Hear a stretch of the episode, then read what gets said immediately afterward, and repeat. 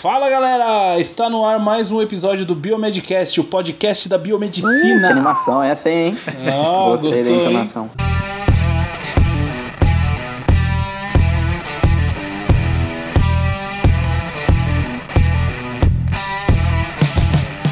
E hoje a gente está com um convidado mais do que especial, mas eu vou deixar ele se apresentar daqui a pouco, depois dos meninos. Então se apresentem, galera. E aí galera, eu sou o Bruno Câmara, tô falando aqui de Goiânia, biomédico, e é isso aí. Alô galera, aqui quem fala é Rogério, falando de Curitiba. Um frio da peste aqui, mas vamos lá.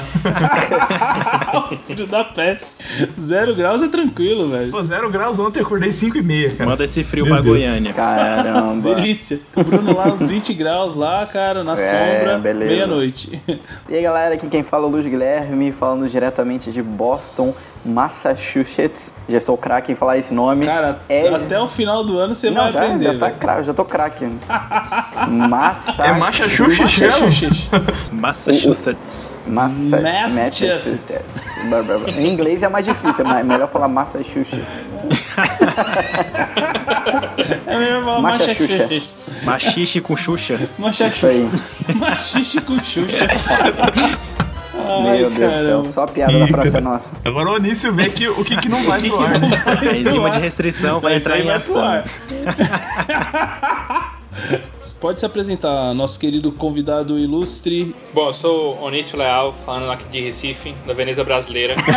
e eu queria agradecer o convite aí a, do Otávio e do pessoal todo e por estar podendo participar aí com vocês desse Biomedcast, bem bacana a iniciativa. Ótimo, Início. O prazer é todo nosso. A gente percebe que cada vez mais o, o nível tem aumentado bastante aqui. A gente tem conseguido trazer galera de peso aí pra participar. E quando eu digo galera de peso, não tem nada a ver com, É. com peso. Apesar de eu pesar conheço ninguém. 114 quilos, ok? Eu, eu tô no 140, velho. ok, tamo junto então, Otávio. Hoje vai ser um episódio de peso, então, né? Eu tô eu rumo ao 100.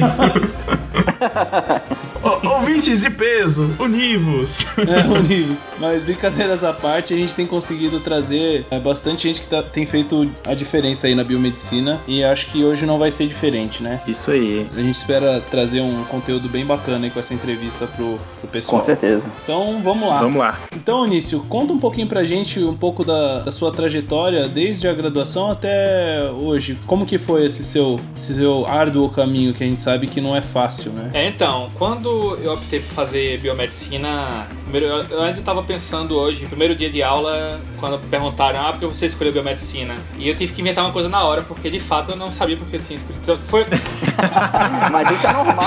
Tamo Tamo junto. junto. é, não, assim, foi, era, co- era Normal. conveniente. E Eu achei que porque eu tinha brincado de alquimia, que da biomedicina tava ali coladinho, né? Então, pô, eu vou fazer isso.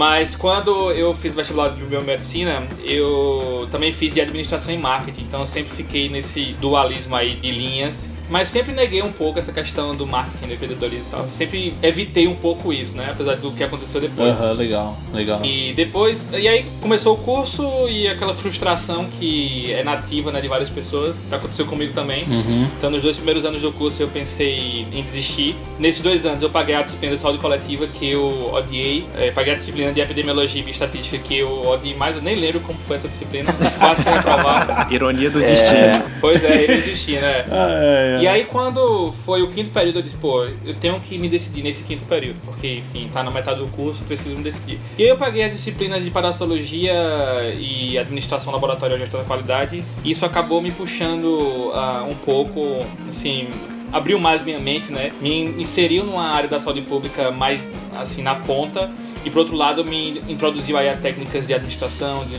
de gestão de negócios, etc. E aí eu, pô, não, não vou desistir então. E aí nesse continuar do processo da graduação, fiz, minhas monitorias e projetos de extensão, TCC, foram voltados para a parasitologia, para a saúde pública. Teve uma coisa que me ajudou muito assim na, na faculdade, que foi participar de um projeto de extensão e educação em saúde. Então a gente ia nas escolas coletar água, fazia análise de água e depois fazia intervenção educativa com música e teatro.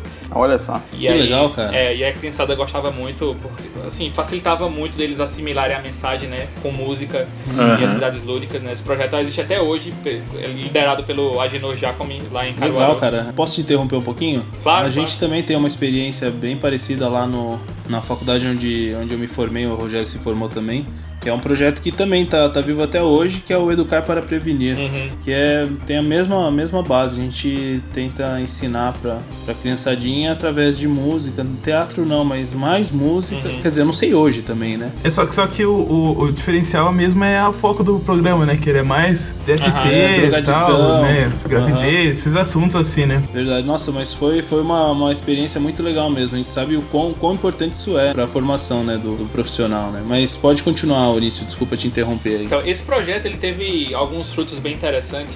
é, dois deles foram dois CDs que a gente gravou. Oh, legal. Eram distribuídos esses CDs nas escolas, né? E aí essa música ajudava a criançada a assimilar melhor as mensagens. Olha, legal mesmo. Legal, cara. Ó, e se você quiser, a gente pode disponibilizar. Se você tiver isso online, de alguma É, forma, a gente eu- pode eu o- disponibilizar também. Eu acho que o segundo tem online. Depois eu passo pra vocês o link. Legal. Beleza. Legal. É. E aí acabei a faculdade e eu disse, pô, agora eu quero entrar no mestrado e não sei se foi prepotência ou não achar, ah, quero mestrado porque nada que não for mestrado agora vai me satisfazer, né? Então eu quero fazer o mestrado. E aí fui lá pra Fiocruz tentar esse mestrado e passei em todas as fases. Quando chegou na entrevista, enfim, levei um baque, os caras me reprovaram na entrevista. Nossa, cara. E tipo. Sério, cara? É, é. E aí na. Minha orientadora chegou e disse: Olha, pra você não perder tempo, então faz a residência. E eu, pô, não quero fazer residência.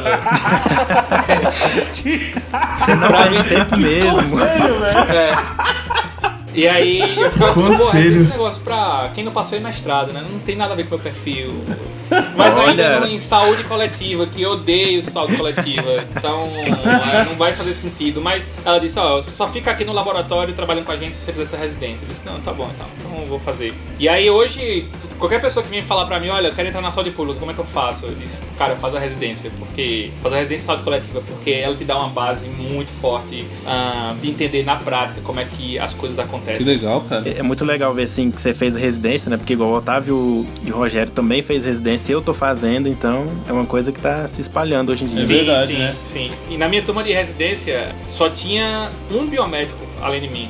Então, assim, é, e nas turmas anteriores não tinha nenhum. Então, assim, Caramba. cada vez mais tá, o biomédico tá vindo pra esse campo de trabalho, né? Aham. É verdade. Porque às vezes a gente sente o pessoal que vai direto pro mestrado, sem passar pela residência, é que às vezes o trabalho fica desvinculado da sociedade, né? Você faz Totalmente, aquele trabalho totalmente. fechado à É, ciência verdade. mesmo, né? E eu tava, tô fazendo mestrado enquanto eu fazia residência, então o meu mestrado acabou virando uma coisa tão aplicada, na realidade, que ele já tá meio que funcionando Olha no só. hospital, assim.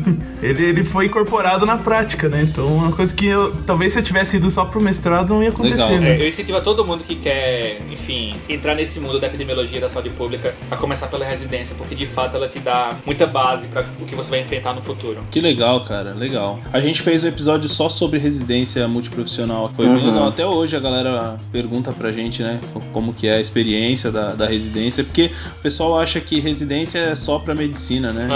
E Muita gente ainda acha isso, então É, é é sempre bom a gente explicar. É, e um outro aspecto que eu acho bem enriquecedor na residência é a questão de ser multiprofissional. Então, verdade. Sim, aquela é, rixa aham. que existe na graduação, né? Essa- aquela balela de que, ah, mas porque eu faço biomedicina, porque eu faço farmácia. Cara, isso não existe, velho. Isso não existe. Não mesmo. É, na Porque, residência assim, a gente vê isso mesmo, não existe É, isso. É Né? verdade. É, então isso é bem enriquecedor. Então, quando eu entrei na residência, eu também entrei no grupo de pesquisas Epixisto, e que aí foi que começou a minha história de querer inovar na epidemiologia e na saúde pública. Legal, Nossa. cara. E, e o que que é, e o que que é essa epixisto?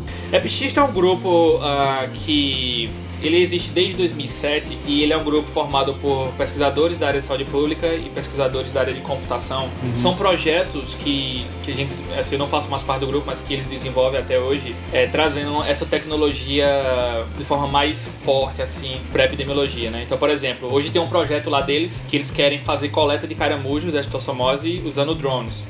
Nossa. É. Caramba. Caramba, que top! Isso. Então, assim, é, isso, isso hoje, né? Então, vejam, desde 2007 eles tentam se antecipar, é, trazendo essa ponte entre a tecnologia e a saúde pública. E isso me encantou muito e me fez é, fa- fazer parte né, disso aí. Eu acho que encanta bastante gente que, que gosta de tecnologia. É, isso aí dá vontade de fazer mesmo, é. Aham, até eu, olha, confesso. eu adoro, adoro gadgets e. E essa tecnologia, coisa. É né? verdade. Nossa, É, muito bom. wearables, qualquer coisa que tem hoje em dia que, que a gente vê bastante aí. Se eu pudesse trabalhar com alguma coisa eh, do tipo ligada à minha área, a área da saúde, meu Deus. Eu É. acho que com podcast eu consigo chegar um pouco perto disso, né? Sim, É, sim. na verdade é é uma das coisas que eu, que eu tenho mais prazer em fazer.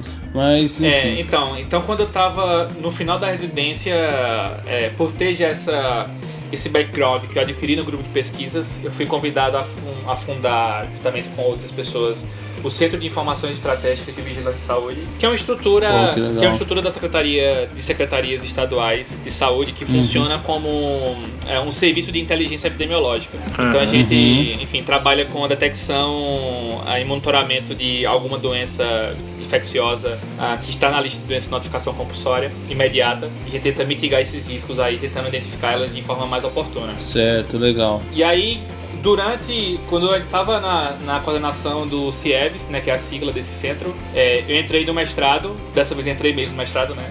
aí conseguiu. É. Aí, aí os caras viram seu potencial e falaram, não podemos perder esse cara. É, e aí, sendo que foi engraçado porque o meu projeto de mestrado foi aquele que eu ganhei o prêmio que eu vou falar daqui a pouco, que era o desenvolvimento do- da plataforma móvel. E aí eu lembro que na entrevista do mestrado a banca ficou meio a meio, né?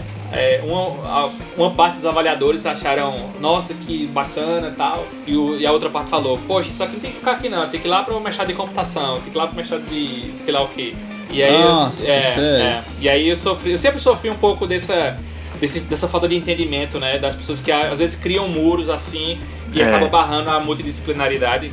Mas, É verdade. mas enfim, eu consegui entrar e, e aí deu bastante coisa certa, né? E, Oni, só uma, uma curiosidade, o, o projeto que você tinha apresentado antes era, foi diferente, né? No teu, na primeira tentativa. Foi diferente, foi, foi, Ah, foi um é. projeto assim totalmente ah, bem básico, assim, era para identificar parasitas em hortaliças. Ah, tá. Nossa. É, cê- É, assim, não, não tinha nada de inovação.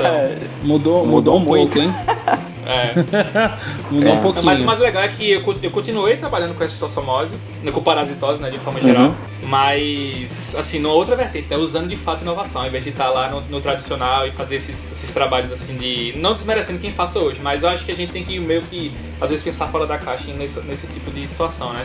Pô, não vamos fazer Uhum. mais do mesmo, né? Vamos tentar uma coisa diferente. é muito legal. Então, é, no meio do mestrado, eu acabei sendo convidado para ir para o CIEVS é, na instância estadual, aqui em Pernambuco. né? O pessoal queria é, expandir mais, enfim, trazer um pouco do, do- dessa questão de detecção digital de doenças, de inovação em saúde pública. Eles queriam impla- implementar lá no CIEVS do estado, então eu Uhum. acabei fazendo parte lá da equipe. E, esse, e o CIEVS estadual, ele foi o responsável pelo monitoramento da saúde da Copa das Confederações e da Copa do Mundo. Nossa, Olha Olha só. cara. É, então foi uma Muito experiência top. bem Top, bacana de, enfim, de como a epidemiologia pode ser, estar inserida aí em eventos de massa, né? Já que eventos de massa são situações que trazem pessoas de várias realidades, né? De vários países. É e o risco, o risco de transmissão de doenças, né? Da disseminação de alguma doença É contagiosa muito grande. é, aumenta bastante nessas situações. Uhum, É. Verdade. É, na época da, da Copa do Mundo, eu tava na Vigilância Sanitária aqui de São José dos Pinhais, onde tem o aeroporto de Curitiba. Também, né? Era uma monitoração constante, assim, do, do CIEVS, pra ver se tinha alguma coisa aparecendo, né? E Uhum. no caso, nosso caso também, a gente ia ver os, os estabelecimentos que iam vender comida, o pessoal, como é que tava, né? O Isso. CIEVS ajudou bastante a gente também, né? Nessa questão de ficar esperando. Aqui no caso do Paraná, que é um pouco diferente, né? Mas. Não, mas a estrutura, a estrutura, A estrutura ela é semelhante, funciona- né? É semelhante, bem semelhante. Mas e como que funciona isso, cara? A FIFA veio falar com vocês? Não, né? Não. O governo, Não, talvez. você tá falando é, em relação em relação à cobertura da, da Copa das Confederações e da Copa do Mundo. Então, é, o Ministério da Saúde, ele tinha uma estrutura central, enfim, pela organização do setor saúde durante a Copa. Então, Certo. ele descentralizou ou, ou nomeou pontos focais nos estados na cidade sede, enfim, para que pudesse ter um processo mais articulado de monitoramento desses riscos durante a Copa. Certo. Então, os CIEVs dos estados e das cidades sedes ficaram responsáveis por esse monitoramento de forma geral da saúde, inclusive nesse, nesse monitoramento de possíveis riscos. Uhum. E aí quando, e aí, quando a gente estava nesse processo, eu percebi que havia uma, uma demanda reprimida de desenvolvimento de tecnologias para dar conta desses eventos de massa, né? Certo. E foi que aí que começou as primeiras ideias da, de fundar alguma coisa que hoje é AppTrack, né, para tentar trazer algumas ferramentas aí que a gente utilizar em eventos de massa.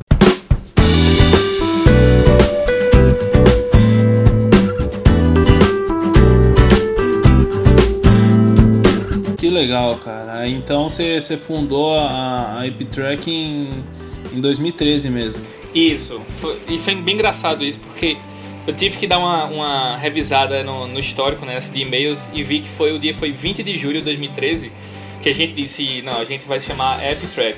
Olha que legal, 20 de julho. 20 de julho, foi. Que legal, cara. Quase dois anos atrás, né, Isso, então. isso. E aí foi engraçado porque no, no resto do e-mail a primeira preocupação era o cartão de visita. Então a gente tem que, então a gente tem que fazer o cartão de visita para poder distribuir por aí, né? Aham, tá certo. E aí no, no começo de 2014 eu entrei no doutorado ah, Uhum. lá da Fiocruz Pernambuco. E nesse período eu também fui eh, contratado pela Organização Pan-Americana de Saúde para desenvolver atividades de detecção digital de doenças, dando esse suporte ao Ministério da Saúde né, durante a Copa. Então foi uma experiência bem bacana, porque assim, eu, eu ia muito a Brasília dar esse suporte local lá ao pessoal do Ministério e assim, foi uma experiência, enfim, foi um cotidiano que eu vivi muito enriquecedor. Nossa, eu É de- imagino, tanto que deve ser bom. Eu imagino, aham. Nossa, que, e que privilégio, É, né, é. cara? Ser o, o chosen one, né, cara? Deve ser um privilégio enorme. É, a, a OPAS ela, ela contrata esses consultores sempre para dar suporte a demandas que o sistema tradicional não comporta. Então, Uhum. eventualmente aparece alguma necessidade, aí eles vão e fazem uma seleção e contratam a determinada pessoa para resolver, co- considerado um expert naquela situação, né, para resolver alguma, alguma questão ou desenvolver alguma estratégia. Que legal, cara. E eles te encontraram como? Você- faz ideia disso? Então, a- aí vem a questão de ter sempre um, um background acadêmico bem consolidado. Ó, então, já falamos bastante devido, disso. é, então, de- devido a, assim, sempre estar preocupado em estar publicando artigo, estar apresentando trabalhos em congresso, sempre estar me interessando pelo novo e sempre também estar fazendo um bom marketing pessoal, é, isso acabou ah, trazendo pessoas que eram dessa, dessa parte que escolhia ao meu encontro, né? Então, Ah, assim, é, as pessoas começaram a ver que eu estava tendo algumas publicações e viam que quando tinha esses eventos, né, congressos e tal, eu trazia no- nos trabalhos ah, uma inovação ali na, no que eu estava fazendo e acabou combinando nessa, nesse envolvimento. Legal, Muito cara. legal. Muito legal. Aí, contemporaneamente a essa, essa época, a AppTrack desenvolveu o seu primeiro produto, que foi o aplicativo Saúde na Copa, Uhum. que foi a primeira estratégia no mundo de vigilância participativa para eventos de massa. Olha, Olha só. que legal, cara. É. Inovando globalmente. E aí esse aplicativo me abriu várias portas assim. Eu já viajei para muitos lugares para falar dele e sempre as pessoas acham muito interessante porque a gente está trabalhando com esse tema de vigilância participativa, né, que é um tema muito encantador, né, que traz o Aham. usuário, que traz o indivíduo como parte do processo de construção da saúde. Então assim, foi uma experiência muito enriquecedora. Legal, cara, legal. A gente vai falar um pouquinho melhor disso mais pra frente também. Depois eu fiquei só vivendo de AppTrack, né? Então, desde então, eu disse, não, agora, eu- se eu quero de fato investir nisso pra minha vida, se eu quero arriscar agora no empreendedorismo, então vai ter que ser agora. E aí eu saí, eh, meu contrato com a Alpas acabou, saí da Secretaria de Saúde e aí assumi esse risco, eh, que não me arrependo né, de ter ficado Uhum, integralmente com a que não mesmo. É, e tem aí dado certo essa jornada. Legal, cara. E aí, nesse processo, ah, tive a oportunidade de submeter meu projeto de mestrado ao Prêmio de Incentivo em Ciência, Tecnologia e Inovação do SUS, né, que é um prêmio legal. que é um prêmio que eles fazem anualmente. Os premiados ganham ah, uma grana bem, bem bacana. Aham.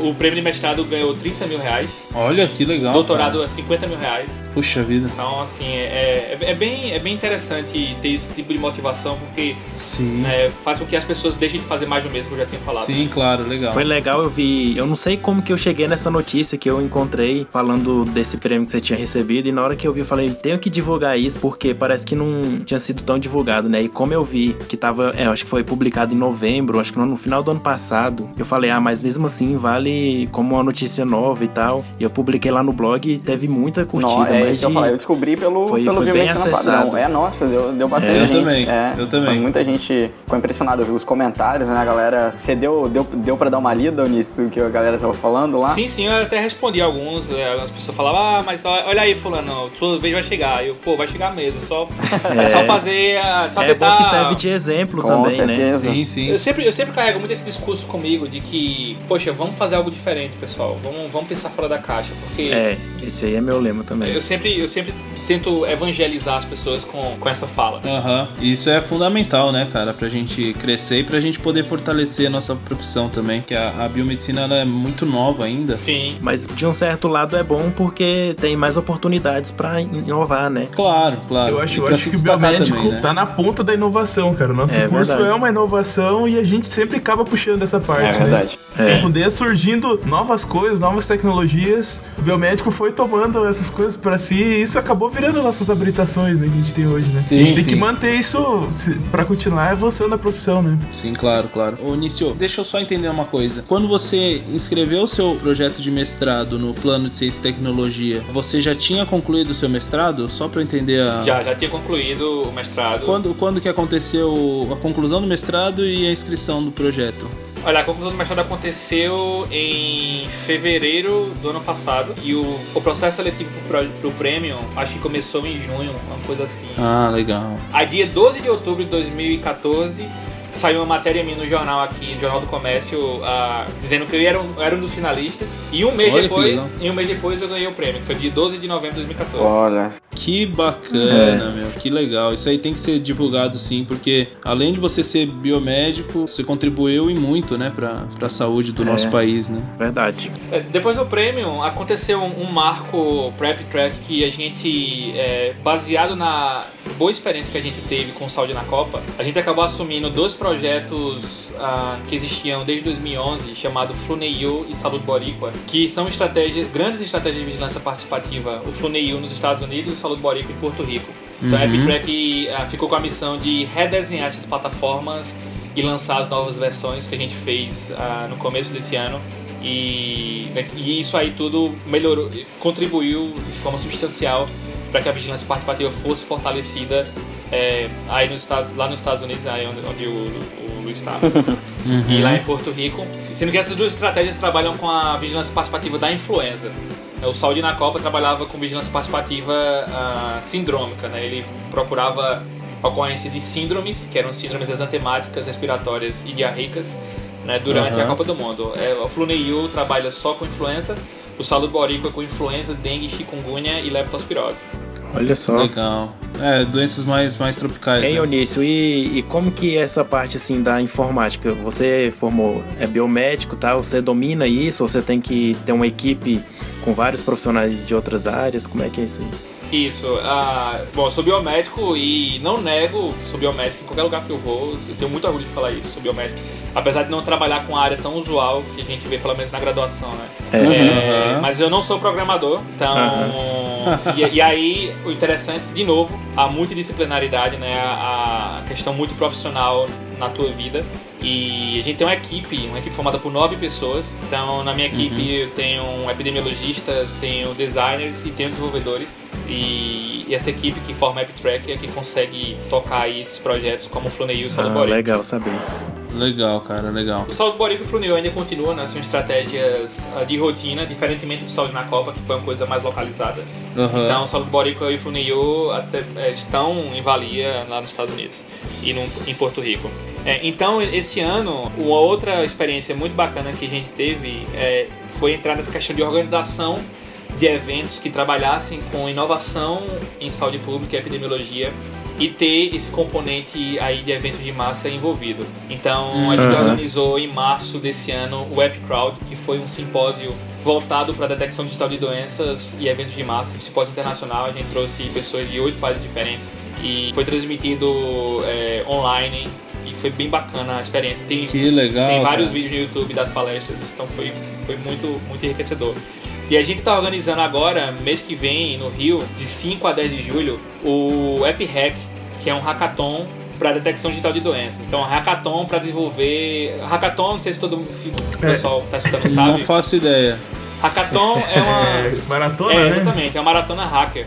Então Olha a, só, gente, legal. a, gente deixa- a gente coloca junto é, de- desenvolvedores, hackers do bem, né? Hackers do bem, e epidemiologistas. Olha só, Olha que cara. Então dessa, dessa salada aí sai experiências bem bacanas. E esse evento, o EpiHack, ele já aconteceu em quatro países, né? Três na Ásia e um na, na África. E é a primeira vez que vai acontecer aqui na, na América, né? E o Brasil vai conseguir fazer essa quinta edição. Muito Que show. legal, Nossa, cara. muito Tá, bom. tá Que parecendo da um processo seletivo pra trabalhar no Facebook.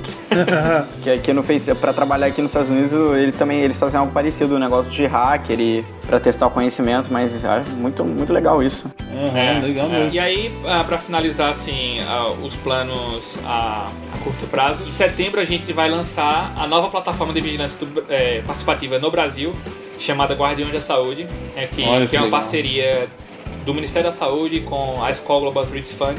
E a gente está desenvolvendo essa plataforma e vai ser bem bacana também, que a gente vai colocar o Brasil aí no rol dos países que utilizam essa estratégia de vigilância participativa como forma de detectar ah, antecipadamente riscos de surtos e epidemias. Puxa, que legal, cara. Nossa, eu acho que só, só esse comecinho, só essa Já deu pra apresentação inspirar, né? aí É, que- foi, foi muita já- coisa, eu hein? Acho que, eu acho que já deu pra motivar bem a galera, né? A gente já conseguiu é, entender do que, que a gente tá falando aqui. Não- É algo realmente inovador. O- Os, os americanos contratando serviços do, do, do Brasil, É. cara. Quebrou esse paradigma, né?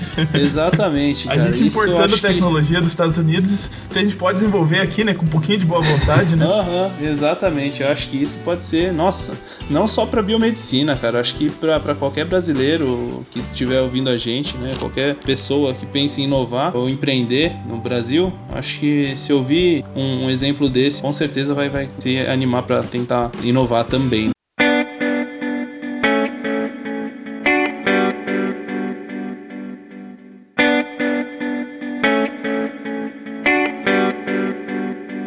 Então depois de já ter conhecido um pouco da história do Onício, tanta coisa legal, vamos falar agora mais, mais à frente sobre o Iptrek. Mas, é, Onício, a gente queria então saber qual a importância então da epidemiologia na formação do biomédico. Já, mesmo você já, já comentou, né, que nem passava pela sua cabeça epidemiologia e realmente é uma disciplina que assusta muita gente, né, muita gente tem uma visão contrária, mas qual é a, qual é a importância dela para o biomédico? É, Eu lembro quando eu tive é, epidemiologia, o cara já vai respondendo, né? Mas vocês lembram de quando vocês tiveram epidemiologia, só pra relembrar aí o que, que vocês acharam? Cara, eu achei que eu ficava um muito porre, desconectado velho. do biomédico, né? Sim, É, sim. É, e a gente pega, pelo menos eu peguei nos primeiros períodos, então você tava assim, não tinha aquela cabeça ainda mais madura, então nem dava É. moral. Pra dar o valor necessário pra você É. tem que passar um Aham. pouco pela prática, né? Pra você ver. Hoje eu já teria outros olhos se eu fizesse Com epidemiologia certeza. de novo, né? Eu também. Então, Mas então manda aí, vamos lá, Onício. Vinícius. Vamos lá, Unício. Então, é, bom, aí volta pra aquela história, né? Eu odiava epidemiologia, eu nunca imaginava que eu ia estar trabalhando com isso. Mas a epidemiologia, enfim, ela consegue trazer essa sensibilidade de ver as coisas como um todo, né? Na epidemiologia não é o indivíduo que importa, e sim o grupo, o grupo dele, o grupo Coletivo, de vida, a população, exatamente. Então, assim, o biomédico ele, ele precisa ter essa noção quando ele está fazendo algum diagnóstico em um laboratório que aquilo ali não representa só uma pessoa, mas aquela pessoa tem um contexto por trás. É existe todo um, existe um panorama em que ela está inserida, né? Então é interessante essa visão macro dos processos porque isso acaba te levando ali para né, ter essa consciência de como o mundo caminha, né, como a sociedade se desenvolve e como as doenças estão ocorrendo aí nesse cenário. Aham. Eu acho muito importante, mesmo você não trabalhe com epidemiologia, ah, você, você considerar o contexto, né, considerar o macro né, do que você está É fazendo. importantíssimo. É, quando a gente tá na ponta do laboratório, às vezes, alguns exames assim, você acaba se surpreendendo, né? Nossa, quanta cifra positiva aqui nesse laboratório, né? O que será que tá acontecendo? será que foi a gente Aham. que, que fez errado o exame? Mas não, aí tem que recorre à É, epidemiologia pra saber quem são aquelas pessoas que estão fazendo aquele exame, né? E como é que é, aquilo É, tá e- se desenvolvendo, né?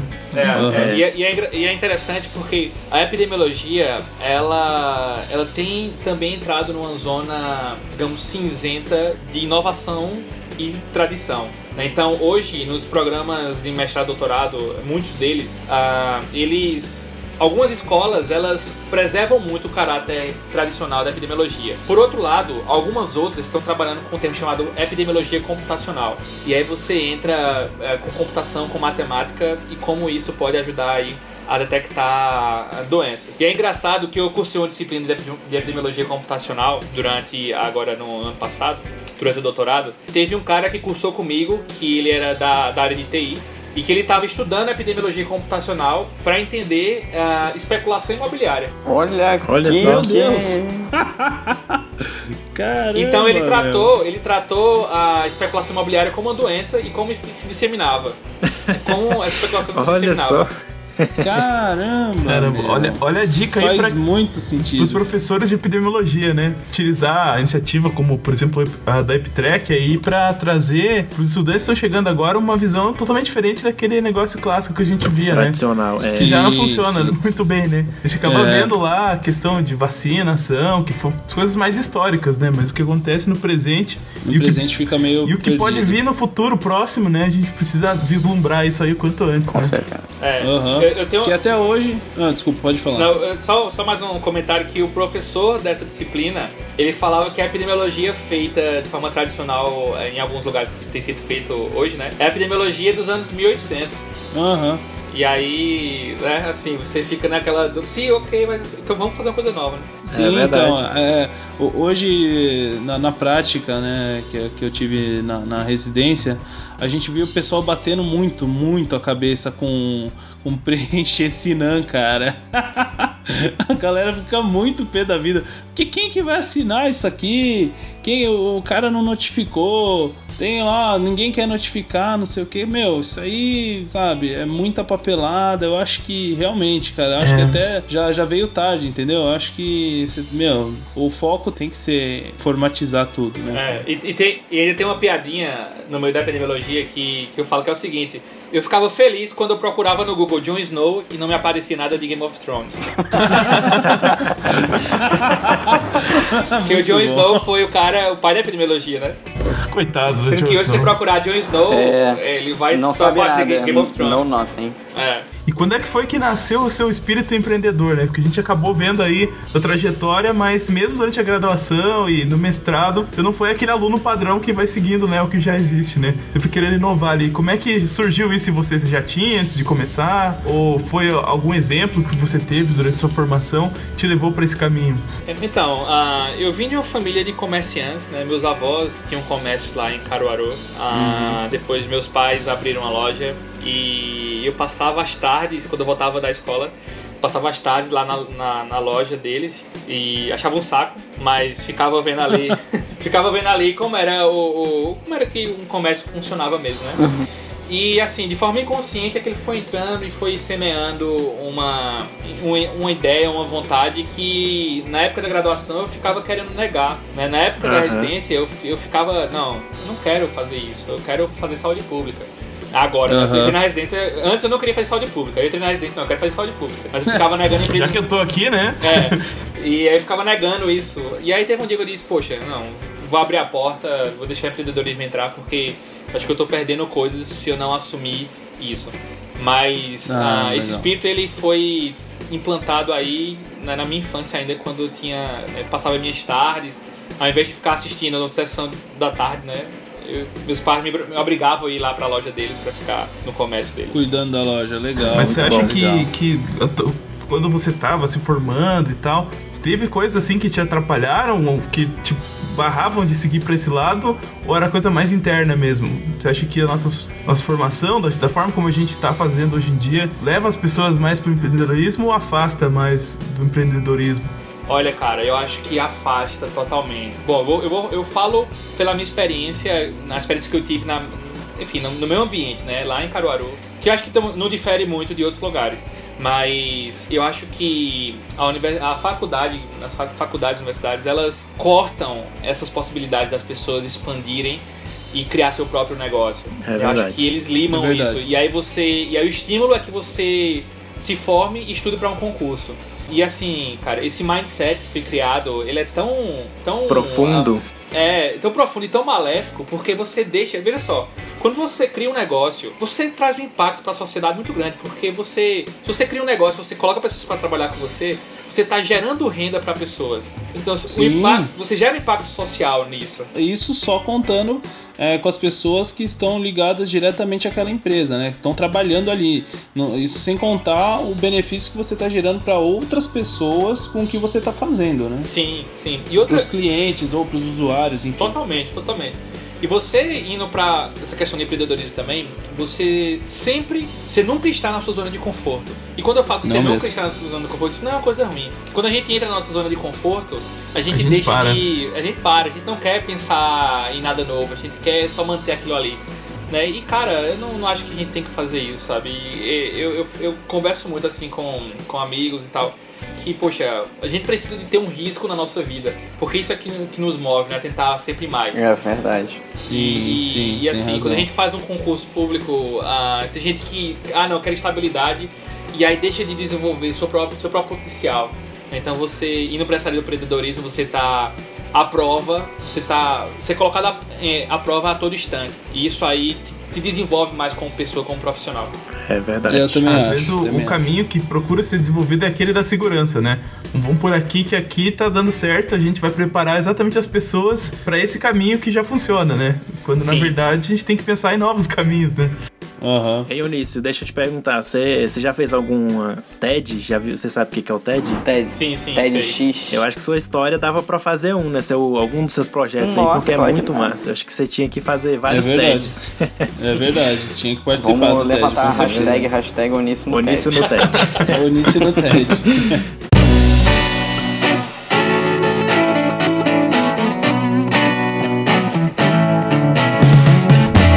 Onício, a gente queria saber o que que é a EpiTrack e quando ela começou. Conta um pouquinho pra gente da, dessa empresa. Tá, a AppTrack ela foi um desdobramento de algumas pessoas daquele grupo de pesquisas que eu falei lá no início, o AppXisto. Então, Uhum. algumas pessoas desse grupo ah, desenvolveram a AppTrack. E a AppTrack é uma startup, é, né, é uma empresa que está nascendo aí, que está iniciando, que trabalha com o desenvolvimento ah, de inovação em epidemiologia e saúde pública, né? Através de, enfim, da criação de aplicativos e plataformas web que possa de fato trazer esse componente mais inovador para as coisas que são feitas hoje em dia no âmbito da saúde pública. Legal, legal. Então a, a EpiTrack então é uma startup ainda, ou seja, uma é uma empresa relativamente pequena, mas Isso. que tem grande potencial, né? Isso. Legal, Muito bom. legal. E, e quando que come, quando que, que começou a, a EpiTrack? Quando você começou com a EpiTrack? Quando que ela No dia 20 de julho de 2013 a gente chegou no nome e falou, não, AppTrack, vamos ser, vamos ser AppTrack. E aí, é, pouco mais de um mês depois que a gente disse, não, vamos ser essa AppTrack, vamos ser essa startup. Foi meu primeiro pitch enquanto AppTrack. E cara, foi horrível isso. Foi uma foi um meetup de startups de saúde e na hora assim, o evento tava bem bagunçado e aí os caras falaram, olha, vocês têm cinco minutos para apresentar. Aí Nossa. depois, depois, sei lá, de meia hora eles falaram, ó, tá muito corrido o tempo, vocês vão ter três minutos agora pra apresentar. Caraca. Nossa, três minutos. É, então a gente teve que reorganizar slides lá na hora e tal, e aí desconstruiu todo o roteiro que eu tinha feito, e aí foi uma- um desastre. Nossa, e tinha vários, que aí tinha vários investidores assim assistindo, né, pra selecionar algum startup pra investir e tal. E obviamente Aham. a gente não conseguiu nem sair com um, um hambúrguer de lá. e e aonde, aonde que, que foi esse, esse evento? E como, como que, como que faz pra quem tem uma boa ideia, tem lá. É, só, só pra explicar pra galera. o que É que um o leilão lá né, que você vai lá na frente, sabe. olha, me, me comprem. É, é, então, ah, nesse, no ecossistema de startups, e aí falando no aspecto geral, né, não só da área de saúde, existem Uhum. essas reuniões de empreendedores que juntam né, investidores e pessoas que têm startups, né, novos empreendedores, Uhum. para se encontrar. Né? Aham. Colocam Uhum. pessoas que têm dinheiro para comprar a sua ideia e colocam pessoas que têm ideias para serem compradas. E Legal. aí, é, e quando a gente fala pitch, são essas apresentações rápidas, né? Que Sim. a gente tem que, ah, enfim, monta um conjunto de slides, chega lá para o investidor, mostra aquilo ali, fala porque é que ele tem que investir na tua ideia e depois ele decide se vai querer investir ou não. Sim, sim. Até a gente já ouviu bastante, bom, pelo menos eu, eu tenho lido bastante coisa sobre empreendedorismo e a gente vê aquele É, é aquele termo que o pessoal usa que é o pitch elevator, Isso. né? Que você tem que saber apresentar o seu projeto numa subida ou descida de elevador. Exatamente. E quando você fala a gente, quem que era, quem que tava mais com você lá na, na criação? Então, ah, do corpo inicial da AppTrack, era eu, o Jones Albuquerque, que é um pesquisador de computação, Aham, e a Elaine Gomes, que era pesquisadora em saúde pública. ah, legal. É, mas hoje a Elaine saiu. Ela saiu em outubro do ano passado, deixou a sociedade, e entrou uma nova sócia, Juliana Perazzo, que é fisioterapeuta e epidemiologista, e a- me ajuda aí a tocar a AppTrack junto com a nossa equipe. Legal. Legal. Tem um, um reality show que eu vi esses dias que é o Shark Tank. Vocês já ouviram Isso. falar dele? e sensacional, É. sensacional. Ele é quase como se fosse um pitch, né? Ele mostra lá o cara mostrando a ideia dele e tem uns investidores ali que são meio celebridades, É. assim, pra tentar pagar, ver se compra, Compra a ideia do cara ou não, né? É, é bem legal. É, eu não conheço ainda É, esse pra, programa. pra quem não conhece, até a galera que gosta de, de empreendedorismo, claro que não tem muito sobre empreendedorismo, é mais é, é É, diversão, é mais né?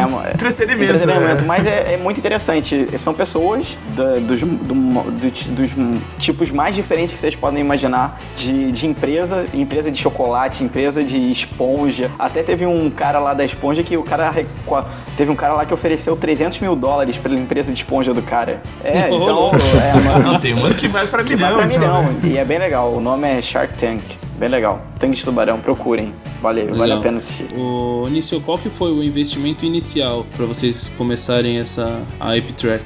É, e aí a gente pode colocar duas situações de investimento inicial, né? O investimento que a gente tirou do nosso bolso pra fazer.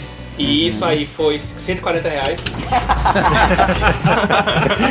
que, foi, que foi o valor da encomenda dos cartões de visita e a compra do domínio apptrack.com.br. Então, Que legal. a- no dia que a gente falou, não, vai ser AppTrack, então a gente já se preocupou com os cartões de visita, se preocupou com o domínio, porque isso é uma coisa interessante também. ah, lá nos Estados Unidos isso é bem comum, você tem uma ideia, tem um nome Registra. bacana, você já compra o domínio. Nem, nem importa se você vai desenvolver depois alguma coisa. O Biomedcast foi meio assim, né? É, Aham. a gente, Nossa. vamos comprar logo, vamos comprar logo. A gente só não fez o cartão. né? É, só faltou Eu, o cartão. eu, eu- quando a gente decidiu o que ia fazer, né, Bruno e Rogério? é, Eu, eu já fui lá e já comprei o domínio, já, já, já paguei a hospedagem e falei, ah, depois vocês se viram pra me É, pagar. eu- Depois a gente comprei. grava, já colocou um post lá, tudo, né? Divulgado nada. logo logo pra. O Bruno já fez a logo. Nossa, foi, foi um negócio muito rápido, É, né? outro, outro dia eu levei Engraçado. uma bronca da minha sócia porque ela, ela toma conta da parte financeira, porque ela foi ver assim a fatura que tinha chegado e ela disse, pô, pra- o que é isso aqui? Eu disse, não, porque eu tive ideia, a gente saiu comprando todos os domínios que estavam disponíveis lá dessa, com esse nome que eu tive. Porque vai que o dia dá certo, né? É, a gente Mas pensou é, se já então, tivessem comprado o Biomedcast, esse aqui ia ter outro Nossa. nome daí. Tipo, não ia ter É, mais sucesso. Biomed Talk. A gente, a gente tem que. A gente, é, a gente tem que. A gente tem que comprar. Tem que comprar mais alguns domínios, mas mais pra frente. A hora que entrar uma graninha, a gente Já faz. isso. comprando. É caro É, pra comprar um domínio? mas- Eu nem sei, porque eu.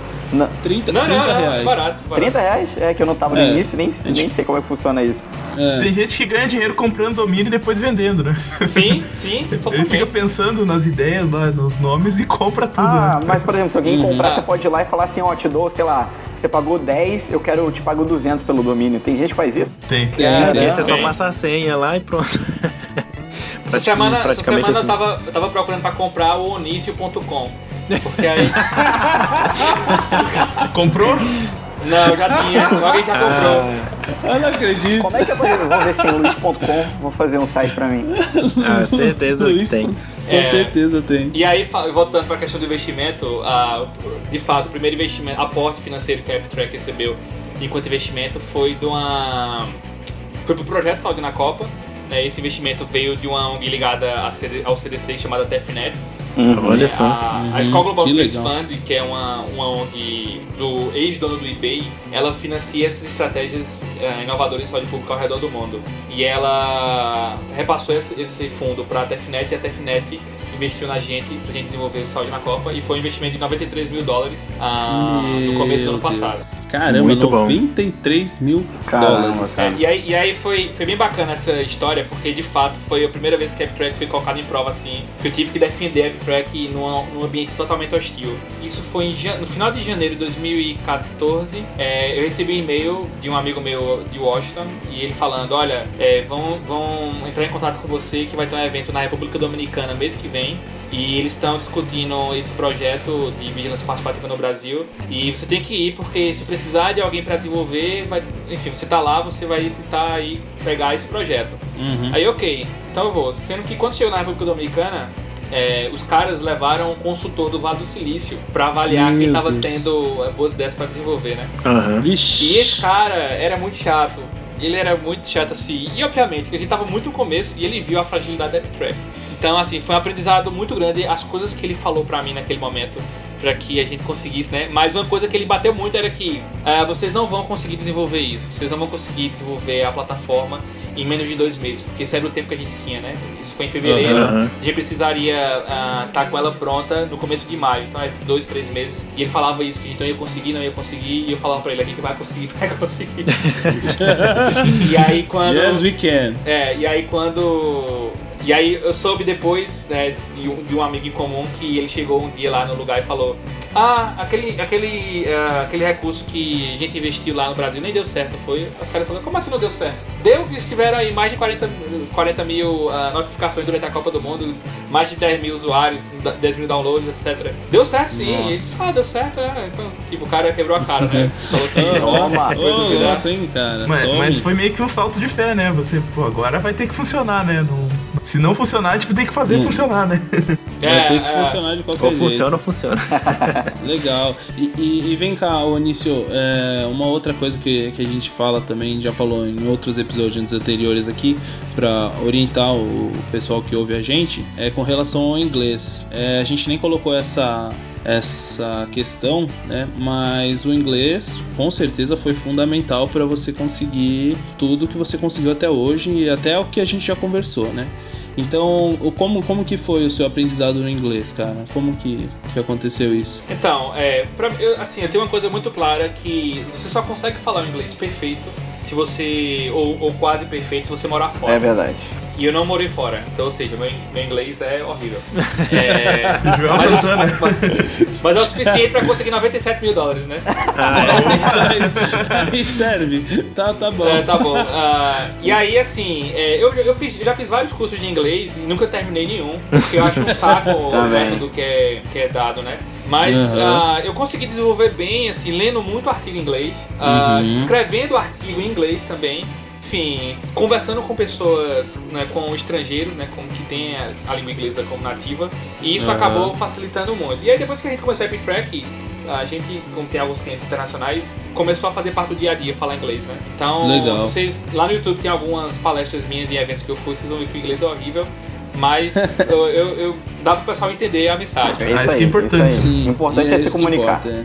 Por exemplo, lá no laboratório são 11 pessoas, 11 nacionalidades diferentes. Nossa. Meu Deus. Indiano, ninguém chinês. inglês. Só a orientadora, né, que é a chefe, com inglês nativo. O resto, todo mundo com outra língua diferente. Então, dá pra... se comunicando, tá tudo bem. É isso aí. Vocês vão criar lá no final um sotaque único, né? Só do Sotaque laboratório. harvardiano. Nem harvardiano, é sotaque, Sei lá sei se lá. vai ser. Geneticano.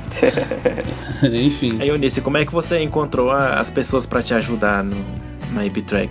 Então, é, Recife é conhecida como o Vale do Silício no Brasil, né? Apesar de ter aí uma briga entre o pessoal de Campinas e Sim, sim. o pessoal do Sul aí, ah, lá o pessoal de Belo Horizonte, enfim.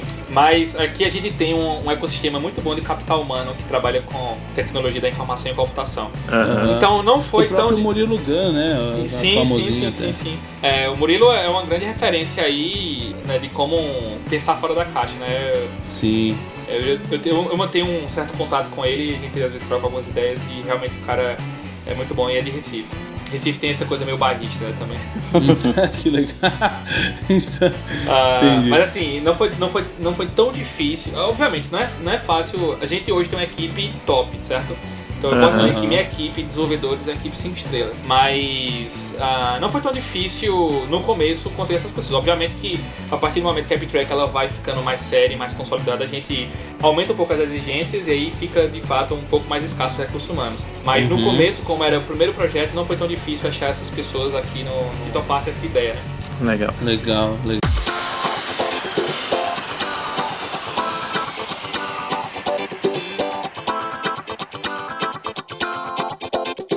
É, então, pra você, já que a gente já começou a falar de espírito empreendedor, o que, que se define pra você inovação? Já que a gente tem discutido isso ao longo de todo o programa aqui.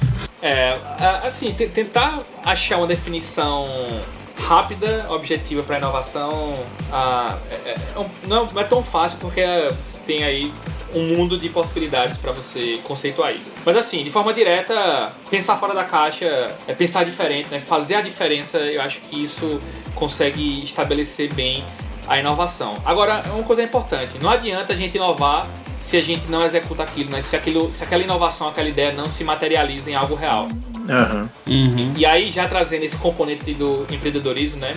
Ah, Silvio Meire, que é um grande pensador, cientista aqui do Brasil ah, na área do empreendedorismo, ele fala o que é o seguinte: inovação é a criatividade emitindo notas fiscais. É verdade. É, eu acho muito bacana esse, Genial. isso que ele fala. É, no- primeiro, não adianta você ter uma boa ideia sem você executá-la, né? E se a sua ideia ela tem como gerar algum, al- é, algum dinheiro, melhor ainda. Aham, claro, claro. Às vezes, às vezes que eu acho que falta o pessoal é parar e pensar nas coisas, né? Isso. Dá aquela caminhada longa lá em silêncio, e isso começa a encaixar os pingos nos is ali.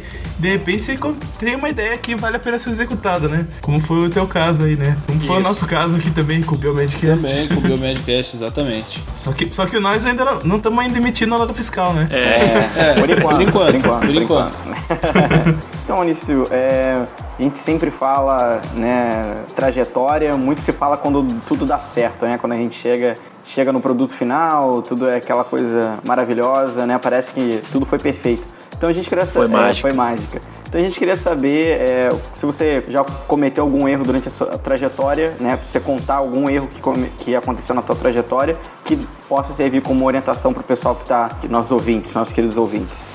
Assim, a gente, a gente conversa nesse, nesse clima mais descontraído, mas. E às vezes pode pare- aparentar que é fácil o processo, né? Mas não é fácil, cara. Assim, é, é- você cai muito e você tem que aprender muito a se levantar. Então, assim, durante ah, essa minha curta trajetória, né? Assim, no período que entrei na faculdade até hoje, aí, levando aí 10 anos mais ou menos, muita coisa aconteceu. ah, cometi vários erros. Né? E talvez esses erros tenham atrasado um pouco ah, o ciclo natural das coisas, talvez não.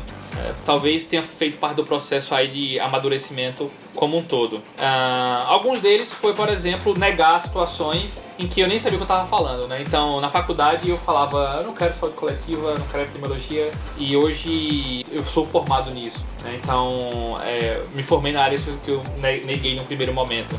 Uhum. Durante a residência eu negava, não quero, não quero empreendedorismo, não quero ir pro mercado, né, não quero ir pro privado, eu quero o público. É, E hoje eu tô totalmente inserido no mercado privado. Engraçado Então- como as pessoas pagam, né? Porque a gente sempre Sim. acaba caindo numa área que você no começo Ninguém não gostava, né? quer. O Luiz, O Luiz o Luiz odiava não queria biologia molecular.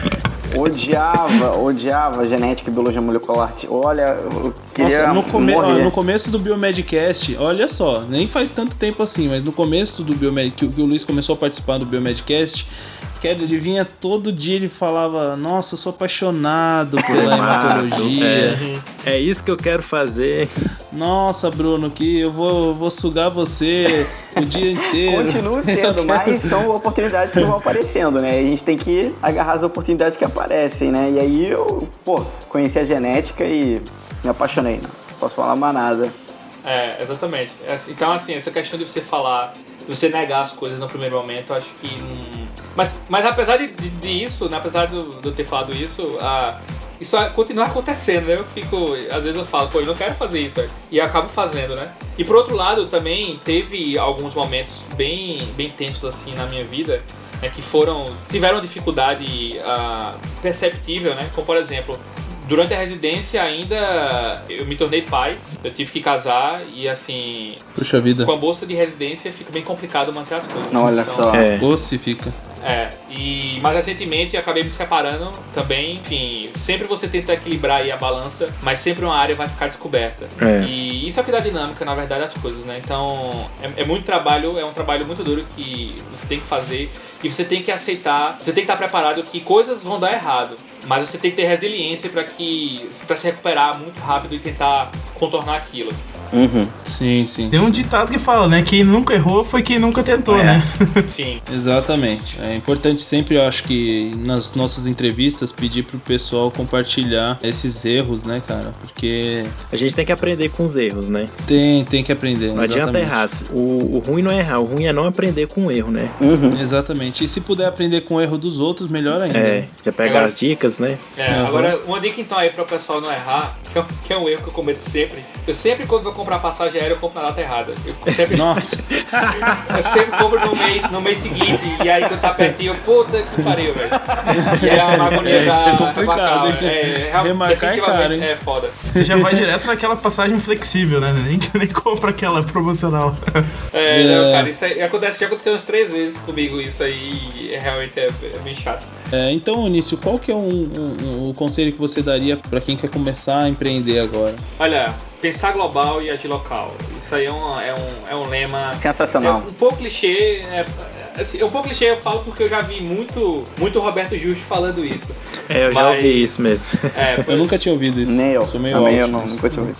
É, mas assim, é, isso, isso é muito, muito, muito importante. Você abrir sua mente, né, tentar pegar influências de diversas áreas e tentar aplicar isso à tua rotina, ao teu cotidiano. Então, eu acho que você tem que fazer isso, né, pensar global e agir local. Pensar fora da caixa, como eu já tinha falado, é tentar ver as coisas de uma forma que ninguém tá vendo, criar ideias concisas, investir em formação profissional ah, e em networking, né, é muito importante isso. Sim, eu consegui muitos contatos por conta de eventos que eu participei, e a, a mesmo aqui no Brasil. Mas Eu sempre tentava fazer essa, esse networking aí, conhecer novas pessoas, é, pessoas que tenham de fato alguma oportunidade de se juntar para fazer um negócio, ou comprar alguma coisa, ou ser um cliente, etc. Legal, cara. é, e, e uma coisa importante que a gente já falou mais cedo, que é não seguir esse mindset que as faculdades insistem em colocar de você se formar para virar um concursado, né? Assim, é, pode até soar um pouco agressiva essa fala, mas poxa,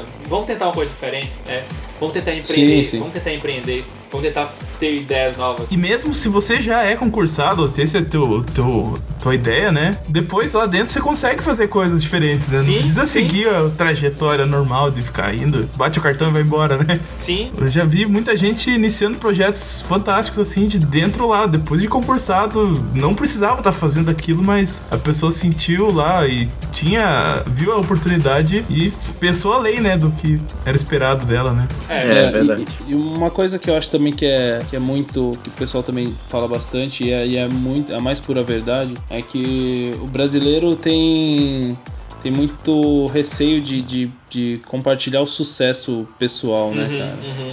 É que parece que você tá, tá, tá fazendo coisa errada quando você compartilha o sucesso. assim. exatamente. E outra coisa também, que inclusive foi uma, uma, uma palestra do Murilo Gun que eu assisti, que ele falava sobre fracasso, né, meu?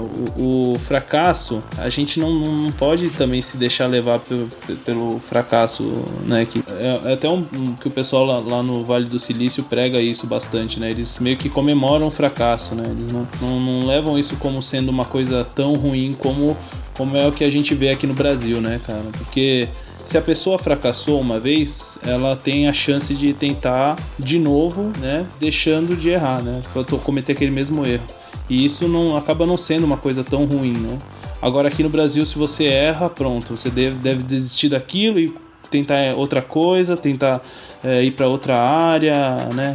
Enfim, acho que a gente também não pode deixar se levar por isso, né? Exatamente.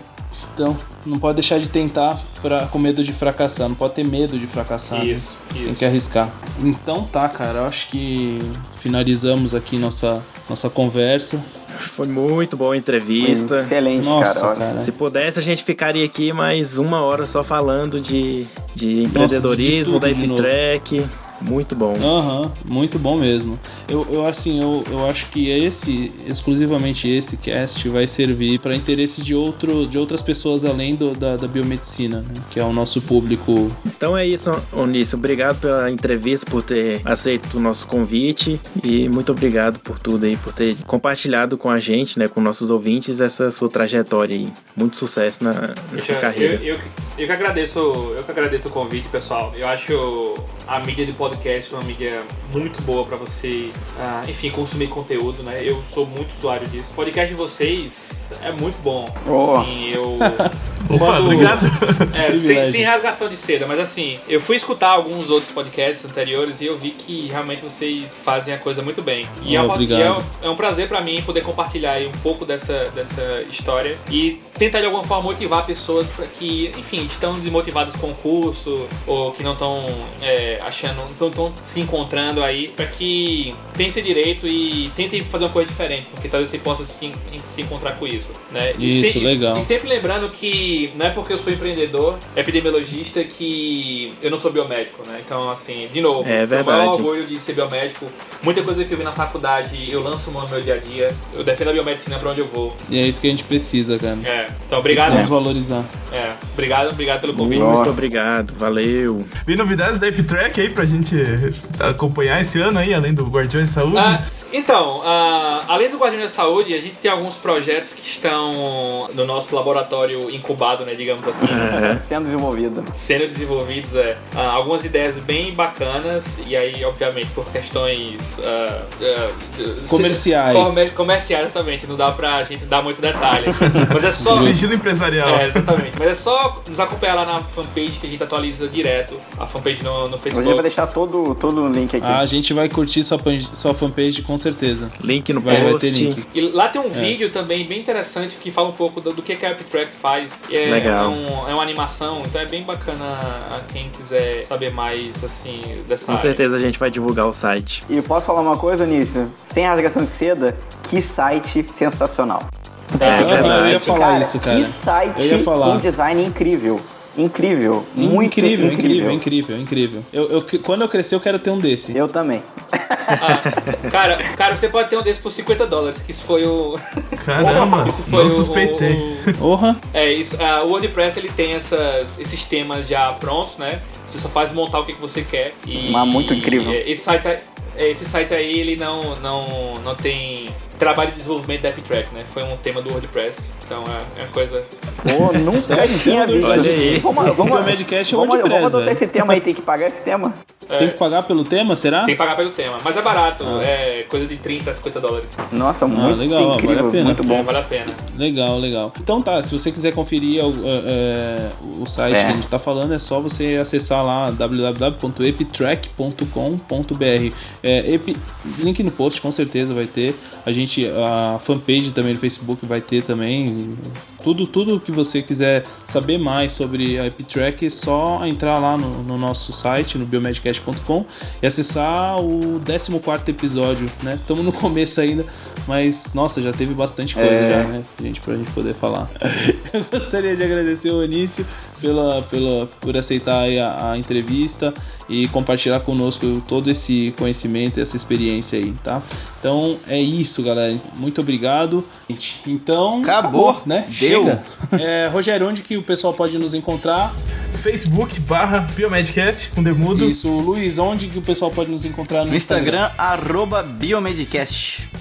E Bruno, no Twitter, como que eles encontram a gente? Twitter, arroba Biomedcast. Isso, e a gente também tá no Tanin, a gente tá no TeiaCast, no YouTube. YouTuber e também no É. iTunes. E também no iTunes, exatamente. E E também no e-mail No e e-mail. também no iTunes. Mas o iTunes. E-mail, qual que é o e-mail? E-mail Qual que é o e-mail, arroba biomedcast.com.